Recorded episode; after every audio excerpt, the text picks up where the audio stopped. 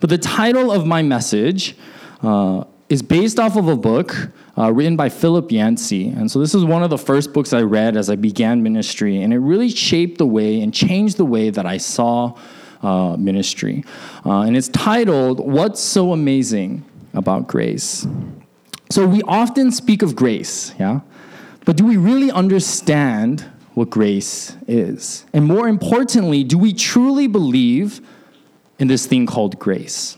Do we really take to heart when we deal with the word grace or this idea of grace? And more importantly, do we show in our actions, in our lives, do we show this ideal of grace?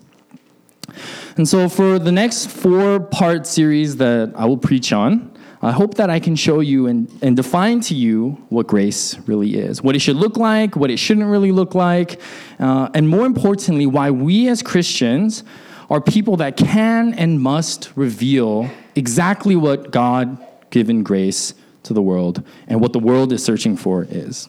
So I want to show some pictures to begin. Um, and just kind of, you know what it is, and just say. I don't know if you can see it very well. Uh, what does this look like? Thanksgiving, but what are they doing? They're giving. They're giving grace. I heard one person. Everyone was like giving dinner, right? Okay, uh, they're giving grace. Okay, what about this picture? What is uh, this? Is kind of hard. It just looks like a bunch of magazines. Okay, it's a bunch of magazines, but when you get like, you know, first few magazines when you first subscribe, or what are they called? Not subscriptions. Do you guys a grace issue? Do you guys have heard of? Do they not send out magazines anymore these days? Maybe not. Okay, so it's a grace issue of a magazine. What about this? this one. No, no, no, no, no, no, no. It's called persona non grata. I'm pretty pretty much saying that wrong, but do you guys know what that is? Uh, I was I would be surprised if someone knew what this was. Right? It's a person who offends the U.S. government by some act of treachery. Okay, um, is proclaimed a person without grace. That's what it means. Okay, um, what is this? I mean, it's on the grocery. Who said groceries? Right? Gratitude. Right? Okay. And what about this one? Oh, I heard it. Grace note. Okay. And what is? You can barely see that. Did someone say Bach? Okay. Amazing grace. Okay. So uh, all of these things that I've just shown you on the screen have something to do with grace, right? But what exactly does grace mean? And today, for this part of the series, I want to define to you what grace is. But instead of simply just giving a definition and ending the sermon here, which I could easily do, uh, I feel like the best way to explain grace and to understand grace is through illustrations, through a few stories to help put this into perspective, okay? So, the word grace, we use it so easily and we use it so often, right? The word grace is something that comes out of our mouth like we say our names, right? But we, do we truly understand what grace is? Apparently, if we use it so often in our churches, and you may hear me preach about it or say it in my prayers, grace must mean something significant, right? There must be some kind of deeper meaning or something important about it that we need to understand. Um, clearly, the word, okay, the word grace, okay, is used by millions of people, especially in the song Amazing Grace. We hear the song all the time, we know the melody. Um, it's a truly significant word, grace. However, like a dying star, right, that has its final burst of pale light and then is engulfed by a black hole, right? Grace, in the same way, it dissipates in a final burst of pale light, but then is engulfed by this black hole of something called ungrace. And we'll talk about that a little bit later. So you see, grace is a wonderful thing that we can find in our churches, and our communities, and through people. But unfortunately, I feel like grace is not found enough in our churches. There seems to be a shortage of this thing called grace in our church. So, author Stephen, uh, there's an author by the name of Stephen Brown. Okay, this is random picture of a dog. Okay, notes that a vet veteran, right, or not veteran, a veterinarian, a vet. Okay, I'll just say that. Okay, can learn a lot about a dog or a dog's owner he has never met just by looking at the dog. Right. So if you think about it, when you see a dog that doesn't do well with people, what can you assume about the owner? Okay maybe the dog was isolated, maybe the dog was mistreated, right? Maybe the dog just didn't grow up with interaction, right? If you see a dog that is malnourished, that you can see its ribs, what can you assume about the owner? Maybe, maybe the dog doesn't get fed, right? Maybe the owner is not feeding the dog. If you see a dog that's extremely aggressive, when you try approaching it, what, what could that be? What, what could you think of the owner? Maybe it was abused, right, by its previous owner. Right? There's many different things that we can assume and that we can see when we observe the characteristics or the nature of a dog, right, about its owner. In the same way, we should be asking this, right? What does the world learn about God, right? When the world watches us, right? His followers on this earth. When the world looks at Christians and looks at the church, what do they learn about God? Okay? So the word, let's do a little bit of a um, Greek lesson. Okay, so the root word for grace in the Greek is this word here. What is it? Okay, it's pronounced actually like no, nice try. Hadis, hadis, right? It's a, a, the C is silent, right? And you find a verb that's related to this root word saying, I rejoice or I am glad. Okay? If grace is found, is something that's found in our churches, and if grace should reciprocate the ideal of I rejoice or I am glad, okay, rejoicing or gladness, then clearly there must be a problem, right? Because I feel like rejoicing and gladness is not the first thing that a lot of people in this world today will look at the church and say, right? When people look at the church, uh, what are some of the things they, that they kind of think of, or what do they bring up? Some people will say, oh, the church, corruption, oh, fornication, lust. Maybe if you think of history, the Crusades, right? Wars, like things like that. People look at the church as a place to go after, right? We clean up our act, not before. People see the church as a place where they have to act holy in order to fit in. The world views the church as a place where people come to be judged and not shown grace. Uh, a few weeks ago with the youth, we went out and did a survey of our community. And the other groups that went out to, to our neighbors, it was really great. But the groups that kind of went with me on the other side of the street, a lot of people had a very negative view of the church. Oh, church is not accepting. Oh, the church doesn't doesn't like people, or the church is just not for me. Like I grew up in it, but no thanks, right? And so it makes you wonder, right?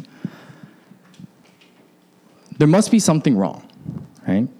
If the church is a place to find grace that this world is desperately searching for, what's wrong? Now, don't get me wrong, I'm not here to condemn you or to put you down and make everyone feel terrible about like, oh, we're, we're not good Christians or we're, we're not doing good in our church or our church is a terrible place, right? Don't get me wrong, I love the church. Obviously, I'm a pastor. So I love the church. I love what we do as a church, and I value it so greatly. It's an important part of my life. And obviously, this viewpoint that I'm sharing with you is a viewpoint that people outside of our church will see of our church here, right? And even more specifically, in the community of Eagle Rock, right? I'm not trying to call out individuals. I'm not trying to call out people. So please, please don't feel bad when I say this, right? But I hope that this is an opportunity for each and every one of us today, as a part of a community called the church, to reevaluate and to reflect, rather to see this as an accusation kind of message, right? So there are many churches, like I said, there are many soup kitchens, there are many homeless shelters, ministries that are filled with God loving, God fearing people that share this ideal of grace with the world. But if people looking at our churches still find resentment. They still find some kind of hatred or some kind of disconnect or discontentment towards our churches. That means there's a weak spot in our church, right? And remember, I'm not just talking about Glenda, I'm talking about a whole bunch of different churches in our world, right? So, as many of you know, uh, I have a very strong passion and desire for things like outreach and going out into the community to reach out and show the community that we really care for them and that we're actually just there for them, right? So, I grew up um, the reason why this became such a reality for me is because I grew up in a church that was so focused on the law and ourselves, right? It wasn't until later that I talked about, or I found out in the Bible as I was reading and studying and meeting many different kind of people, that the Bible is not about just following the laws and doing the rules and regulations of church, but there's something more special. There's something more special in a relationship that you can have with Jesus that in turns gives you those those qualities, right? And so I realized and discovered after many years of growing up in a church that was so focused on those things that there is a beauty in the spiritual walk that I have with Christ when I prioritize my relationship with Jesus Christ first. And hopefully, you guys understand that this is the message that I constantly try to push to everyone I meet that it's the relationship you have with Christ first before the action right? Now, obviously, and not for the reason that I just stated above, above, but I believe that this world that we live in, there's a world that is searching for grace. But when they come to the church, they find ungrace instead. Religion can sometimes crush people instead of liberate them. And for me, that's such an unfortunate thing because that is not what religion should be. They don't find the grace that they're searching for when they come to our churches. Instead, if people come to our church, sometimes they find things like shame, the staring eyes, or being ignored by people. They find judgment. Oh, why are you wearing that to church? Or why do you why do you look like that? You need to change your clothes. That's not acceptable. They find threat of punishment. Oh, if you're not a good Christian, then you're gonna burn in hell, right? We we see these things in our churches. Maybe not Glendale, but maybe Glendale, right? We see these things happening in our churches. And we have to understand and remember that when we are a church that shows this ungrace to the community, that we are no different than the world, right? Because we live in a world and we live in a society that is filled with ungrace, filled with shaming. We live in a dog eat dog kind of society, right? Survival of the fittest. Look out for number one. If you're not number one, then what are you, right? That's the kind of world that we live in. And I kind of feel like this kind of world that we live in Grace is unfortunately choked by these fumes of ungrace, right? So there's a uh, professor in psychology. His name is Lewis Smedes uh, at Fuller Theological Seminary, not too far from here, right? He wrote a book and he talked about this connection between shame and grace, right? And he says in his book, I don't think I have the quote. I don't have the quote, right? He says, "Guilt was not my problem as I felt in."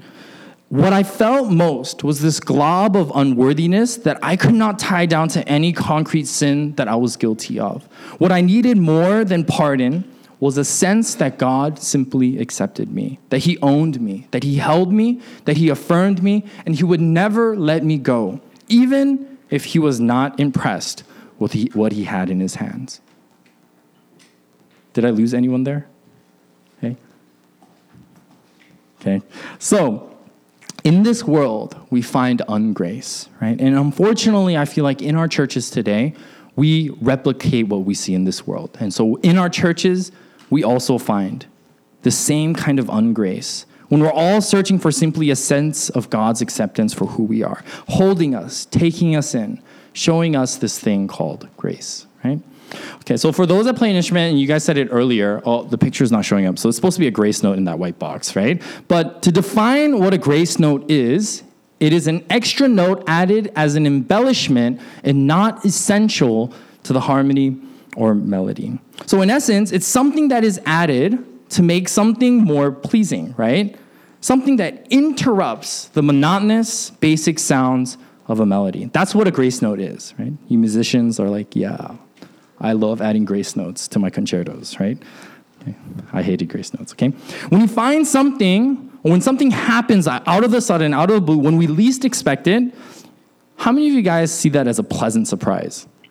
Or maybe you guys are like, oh, that kind of scares me, right? What about when you like leave something in your pocket? How many of you guys have left something in your pocket and like thrown it in the laundry machine or the washer and then you like like looking for it all over the house and you can't find it? All the kids like raise their hand because they don't do their laundry, right?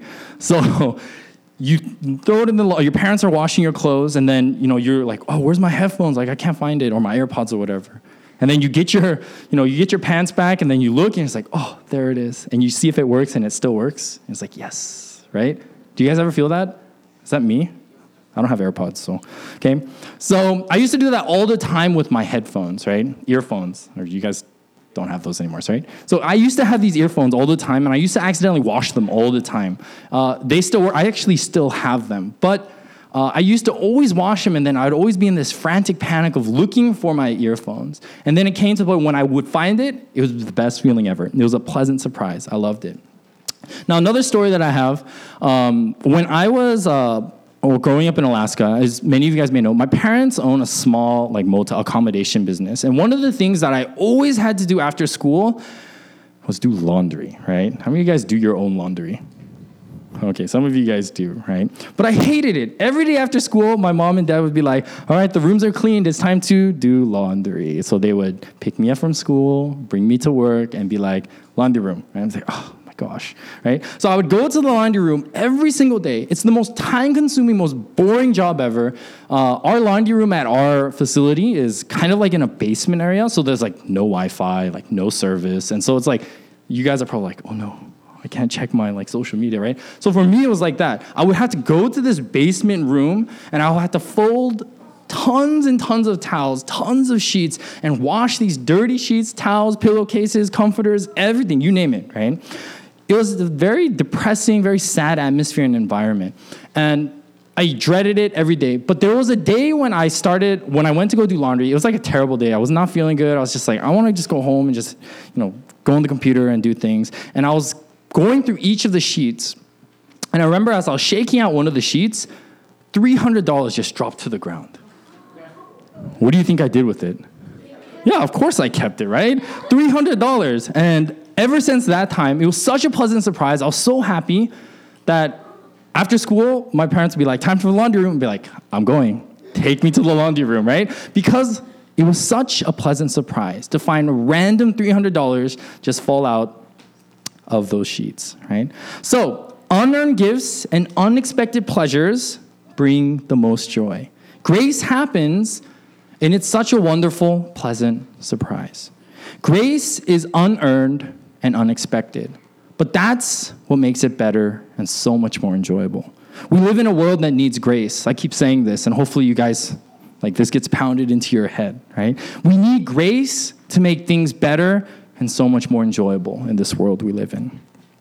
There's an author by the name of Peter Greave, um, and he wrote a memoir of his life, and he uh, contracted leprosy. You guys know what leprosy is, right? It's that infection, you read it in the Bible. It's an infectious disease that causes severe disfiguring skin sores and nerve damage in the arms, legs, all over the body. Um, and he contracted it when he was in India. So he had gone to India and he returned back to England and he was half blind and half paralyzed by this disease. So it like totally consumed and ruined his life. He lived, he had to, he didn't have a choice. He had to live at a place that was run by a group of Anglican sisters, right? And Peter, he was unable to work, he was unable to do anything in society, so he be- simply became an outcast, right? Um, and of course, if this were to happen to anyone, if you became an outcast of society, uh, Peter, as he described in his story, he became very bitter. He became very angry to the world. He became angry at God, and he became very suicidal. He thought of ways to escape uh, this institution and he wanted to bail, but he realized that even if he did, where could he have gone, right? He was very miserable, and you can imagine. And one morning, uncharacteristically of him, he writes that you know, he had this curiosity to go explore the, the grounds. And so he went out for a morning hike. And he heard this buzzing noise as he was going on this hike. And he decided to kind of follow that sound. He didn't know what it was, he didn't know where he was. Uh, so he decided to simply go and find that sound. And as he was going, he followed the noise until it led to a chapel, a small chapel in the middle of the woods, where there were, were the sisters that were caring for him, and they were there praying. And as he observed and he listened closely, and he walked a little bit closer, he noticed that they were praying for names that were written on the wall. And as he searched that wall and he looked carefully, upon further investigation, he looked and he saw his own name. And he heard them praying for him. And somehow that event, that part of his life, that experience of connection, of linking, of being wanted and belonged changed the course of his life. It was in that moment that this guy experienced something called grace, right? Religious faith, despite all of its problems and issues of showing more ungrace than grace, lives on and continues to be uh, because we sense this strong beauty of the gift that is undeserved, that comes at unexpected moments, right? There's a reason why that we still have these communities because there's hope, right? That's why there's this sense of hurt. Maybe you here today feel this sense of hurt or hatred towards the church or whatever it may be, but there's this kind of urge, like, man, but I don't know where to go. Like, I think it's the church. There's something about the church that there's it's there, it's lingering. It's interesting because that's a part of our human nature. God created us to be that way, right? That even though there's this sense of hurt and this sense of hatred, there's the urge to stick around and stay for more right? Because we refuse to believe that our lives of guilt and shame they lead ultimately to nothing. We refuse. And we live by this hope, right? And we hope again and again for a place that runs by different rules, a place that's different than the consequences of guilt and shame created by the world that we live in. Philip Yancey says this, and I love this quote that he says. He says, "We grow up hungry for love, and in ways so deep as to remain unexpressed, we long for our maker to love us." That's how we were created. We want to be loved, right, by a creator. And we are hungry for that. Sometimes, or actually many times, uh, grace is introduced to us in forms of words of faith. You know, like things like be filled with God's grace, or like God's love, mercy, and grace fill our lives, right? God's grace is extended to you. We say this in words. But the meaning of grace is glossed over so much to the point that it's leached of its meaning as no longer trustworthy. And maybe you've grown up in a church or maybe in a background or a community that the word grace has been misused in a sense and used to portray a different kind of thing. But I believe that we can experience grace in many different ways.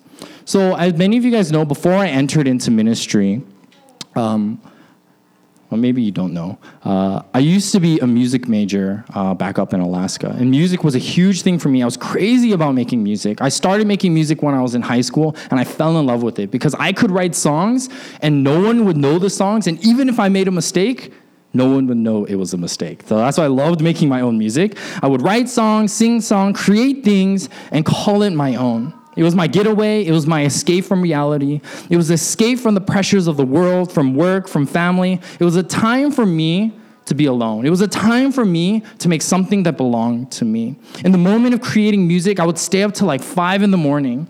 There was this confusing sense of beauty at five in the morning, this aura of wonder and amazement when you listen to the music that you had just created. And to me, I had experienced grace. In the same way, when I was growing up in Alaska, one of the things that I would always do is experience the nature, right? Nature for me evokes some kind of like profound feeling inside, right? I love it. And I would go to this particular location behind the airport. So I lived kind of close to the airport. But behind the airport, there would be a place where you could see the planes flying off into the sunset. And you could see the mountain on the horizon and the clouds and the snow capped mountains.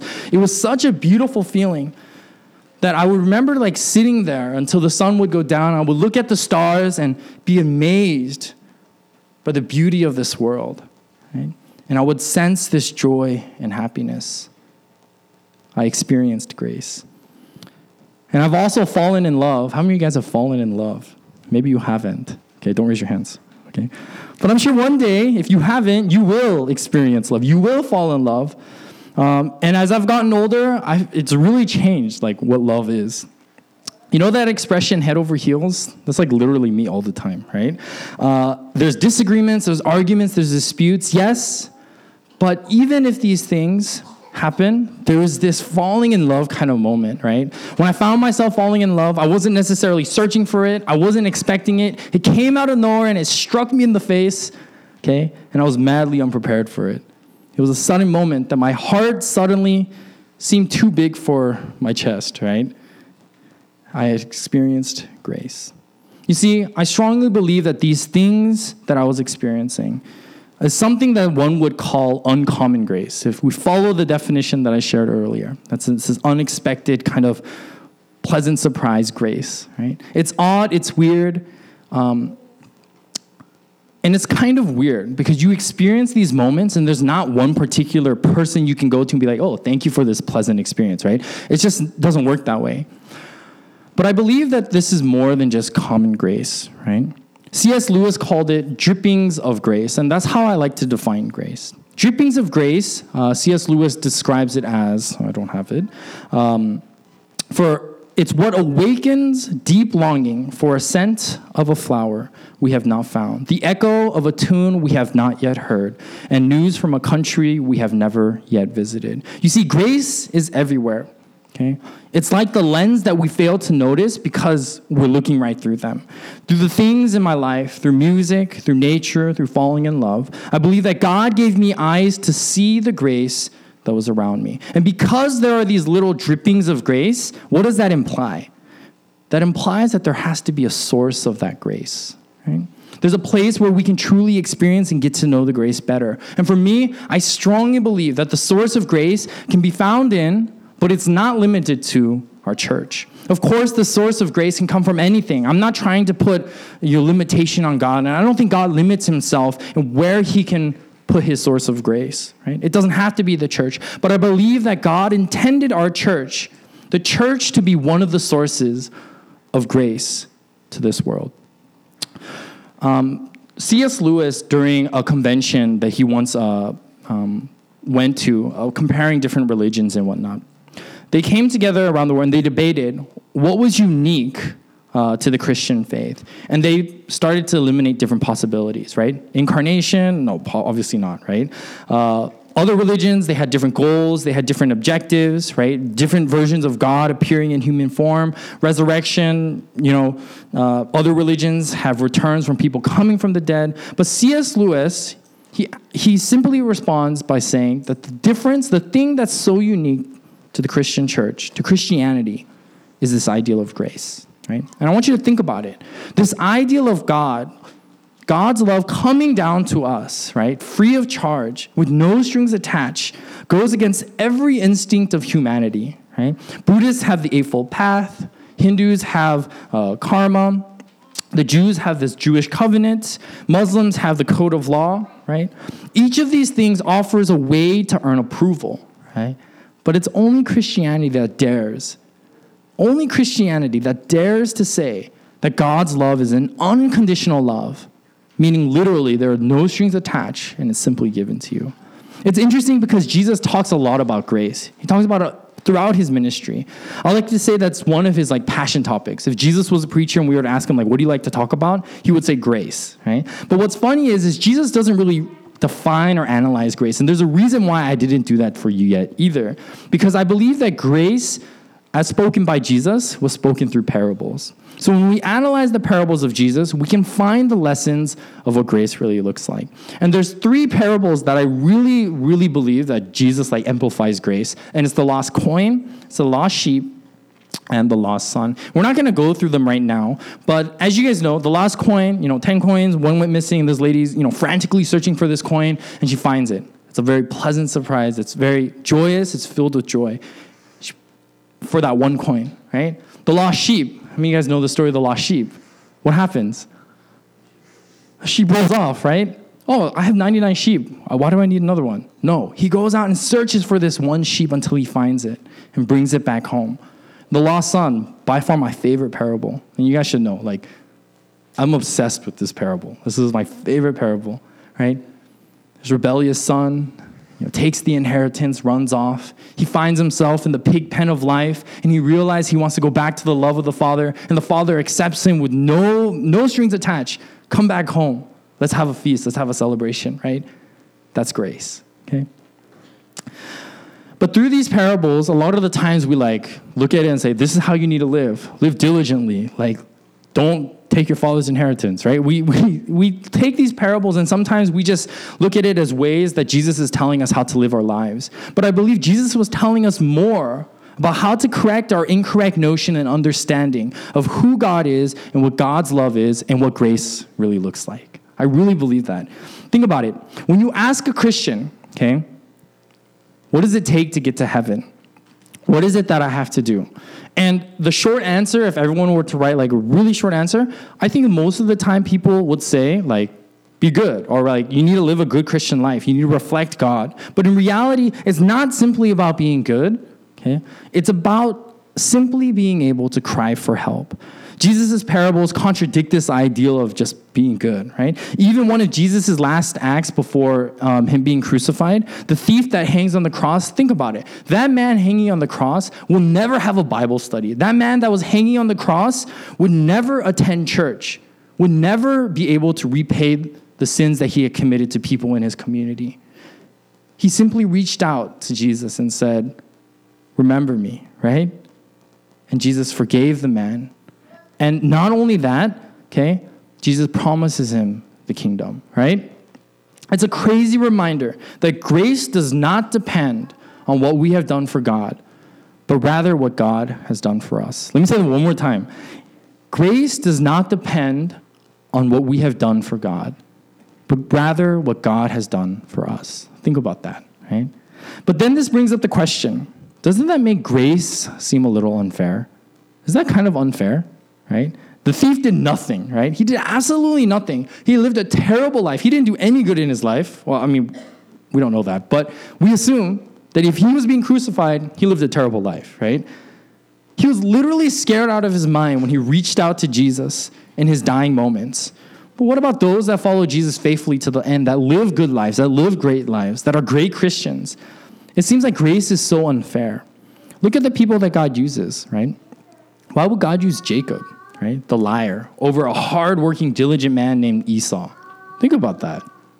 Why would a lame shepherd boy named David, to, why would he be the king of Israel? Why would God use a guy like that? Why would God use the gift of wisdom on Solomon, this king of adultery? Think about it. We find the scandal of grace through each of these Old Testament stories, and it's unfair. Frankly, it doesn't make sense. And I want to look at the, the scripture reading that we read today. Um, it's the parable uh, that tackles this scandal of grace head on, right? And it's the parable of the worker and their grossly uh, unfair paychecks. I don't know if it's going to load. It might load. So it's found Matthew 21 to 15. I'll read it super duper quick because uh, it's getting warm and people are falling asleep. So, for the kingdom of heaven is like a landowner who went out early in the morning to hire laborers for his vineyard. When he had agreed, now when he had agreed with the laborers for a denarius a day, he sent them out to his vineyard, and he went out about the third hour and saw standing idle in the marketplace. Okay? And said to them, You also go into the vineyard, and whatever is right I will give you. So they went. Again, he went out about the sixth and the ninth hour and did likewise. And about eleventh hour he went out and found others standing idle and said, Why have you been standing here idle all day? They said to him, Because no one hired us. He said to them, You also go into the vineyard, and whatever is right uh, you will receive.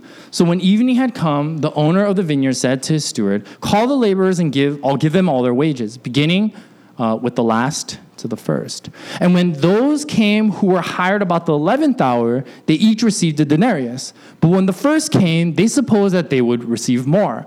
And they likewise received a denarius. And when they had received it, they complained against the landowner, saying, These last men have worked only one hour, and you made them equal to us, who has borne the burden in the heat of the day. But he answered one of them and said, Friend, I'm not doing you wrong, right? Did you not agree with me for a denarius? Take what is yours and go your way. I wish to give you, uh, I wish to give to this last man the same as to you. It is not, lo- is it not lawful for me to do what I wish with my own things, or is your eye evil because I am good?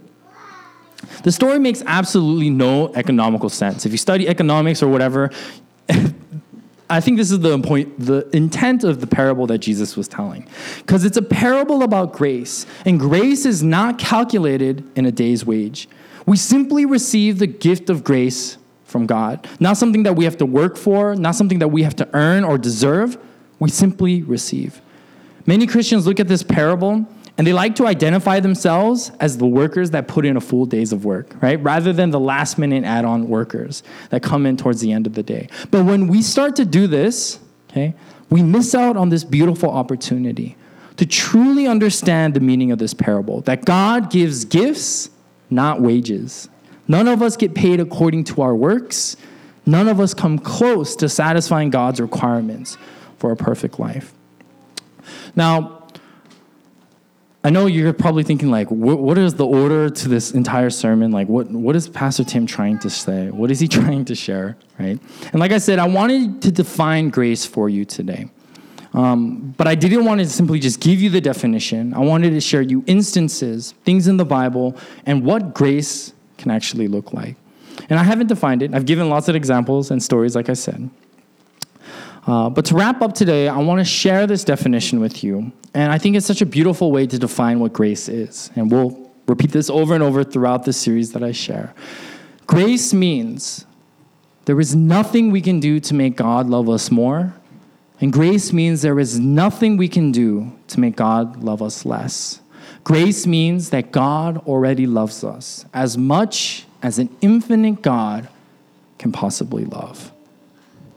That is such a beautiful statement. And if we understand grace like this, then the way that we reflect grace to our world, in our churches, will radically change.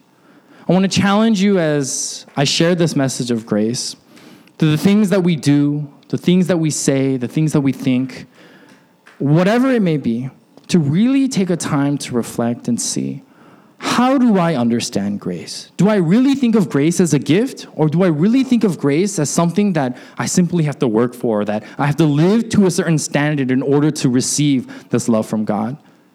If it's that, then I want you to consider this as your new definition of grace. And as we continue to explore, I pray that grace radically transforms your life, radically transforms the world around us, and radically transforms this church to be a place where we can show that God already loves us as much as an infinite God can possibly love. Let's pray. Heavenly Father, Lord, we are so thankful for this lesson of grace, the scandal of grace that you have brought to this world. That we are not deserving to receive this, yet you pour this out to each and every one of us. Lord, as we show grace to a world that seeks it, Lord, I pray that we can rightly and fairly represent who you are through our actions, through the words that we say, through the things that we do.